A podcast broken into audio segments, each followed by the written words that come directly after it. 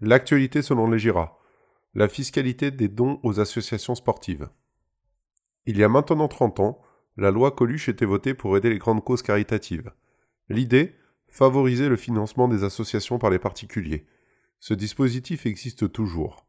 Et elle concerne toutes les associations reconnues d'utilité publique. Les associations sportives en font aussi partie. Il est donc possible de faire un dos aux associations sportives en profitant d'avantages fiscaux, que ce soit pour les particuliers ou les entreprises. Mais quelles sont les conditions d'éligibilité pour les associations sportives? Nous avons dit que cette loi servait à financer les associations. Mais attention, pas n'importe lesquelles. Seules les associations reconnues d'utilité publique ou d'intérêt général peuvent en faire partie. En plus de cela, elles doivent répondre à trois critères spécifiques pour donner le droit à une réduction d'impôt pour le donateur être une association à but non lucratif, avoir un objet social ou une gestion désintéressée, être une association au profit de tous. Mais quels sont alors les avantages fiscaux pour les dons aux associations sportives? Côté des particuliers, à l'impôt sur le revenu. Une personne qui fait un don à une association éligible à la loi Coluche peut déduire 66% des sommes données du montant de l'impôt sur le revenu, et cela dans la limite de 20% du revenu imposable. On parle bien de tous les dons effectués dans l'année civile qui donnent droit à une réduction d'impôt sur le revenu de la même année. Nous sommes sur un mécanisme de réduction d'impôt et non de déduction. Pour étayer mes propos, prenons donc un exemple. Un contribuable qui donne 1000 euros à une association éligible. Le montant de la réduction d'impôt dont se verra gratifier ce contribuable est de 660 euros. Cela signifie que ce montant sera déduit de l'impôt à payer calculé par l'administration fiscale lors de la déclaration d'impôt annuel. Si les 660 euros sont supérieurs à l'impôt dû par le contribuable pour une année, l'excédent non utilisé sera reporté sur l'imposition des 5 années suivantes pour être totalement composé. Il en va de même si le montant des dons dépasse la limite de 20% du revenu imposable. Mais comment profiter de cet avantage fiscal?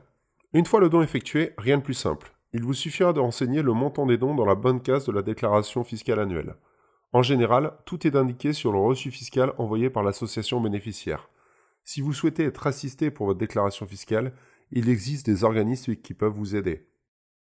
Concernant l'impôt sur la fortune immobilière, pour les contribuables qui sont assujettis à l'IFI, ils peuvent bénéficier d'une réduction d'impôt prévue par la loi Coluche. Cependant, le plafond est ici différent de celui fixé pour l'impôt sur le revenu. La réduction d'impôt est égale à 75% des sommes versées, avec un plafond qui s'élève à 50 000 euros.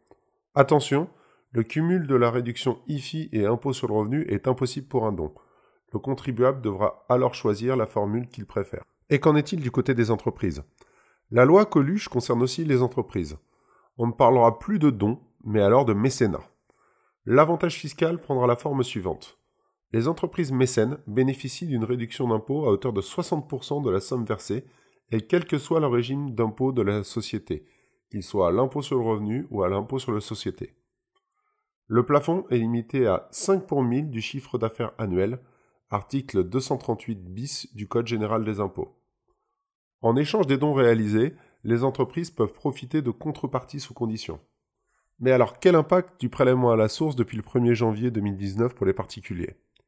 Le prélèvement à la source a quelque peu perturbé nos habitudes en termes de paiement de l'impôt. Le principe général reste le même sur les obligations déclaratives du contribuable. La déclaration d'impôt des revenus d'une année se fait au printemps de l'année suivante. Le paiement à la source, lui, s'effectue sur la base du taux en vigueur pour le contribuable. Ce taux peut provenir de la déclaration de revenus ou alors d'un changement de situation déclaré par le contribuable auprès de l'administration fiscale. Mais quand pourrais-je bénéficier réellement de la réduction d'impôt pour les dons de l'année? Dois-je attendre la fin de l'année suivante pour en profiter? Un ajustement a vu le jour pour favoriser les généreux donataires qui procèdent à des dons réguliers. Si vous êtes imposable, l'administration fiscale vous créditera en deux fois du montant de la réduction fiscale sous forme d'acompte. L'intérêt de faire un don au-delà de l'aspect fiscal.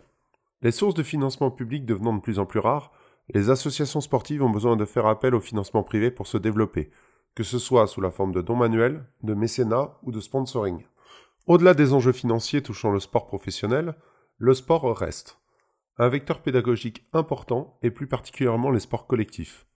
Fort de valeur, le sport de compétition contribue à la construction de l'enfant dans le respect de l'autre, dans sa sociabilisation, des règles de fonctionnement et de l'atteinte d'un objectif commun. Mais c'est aussi un élément contribuant à rester en bonne santé que ce soit sous la forme de la pratique d'un sport de loisir ou de compétition.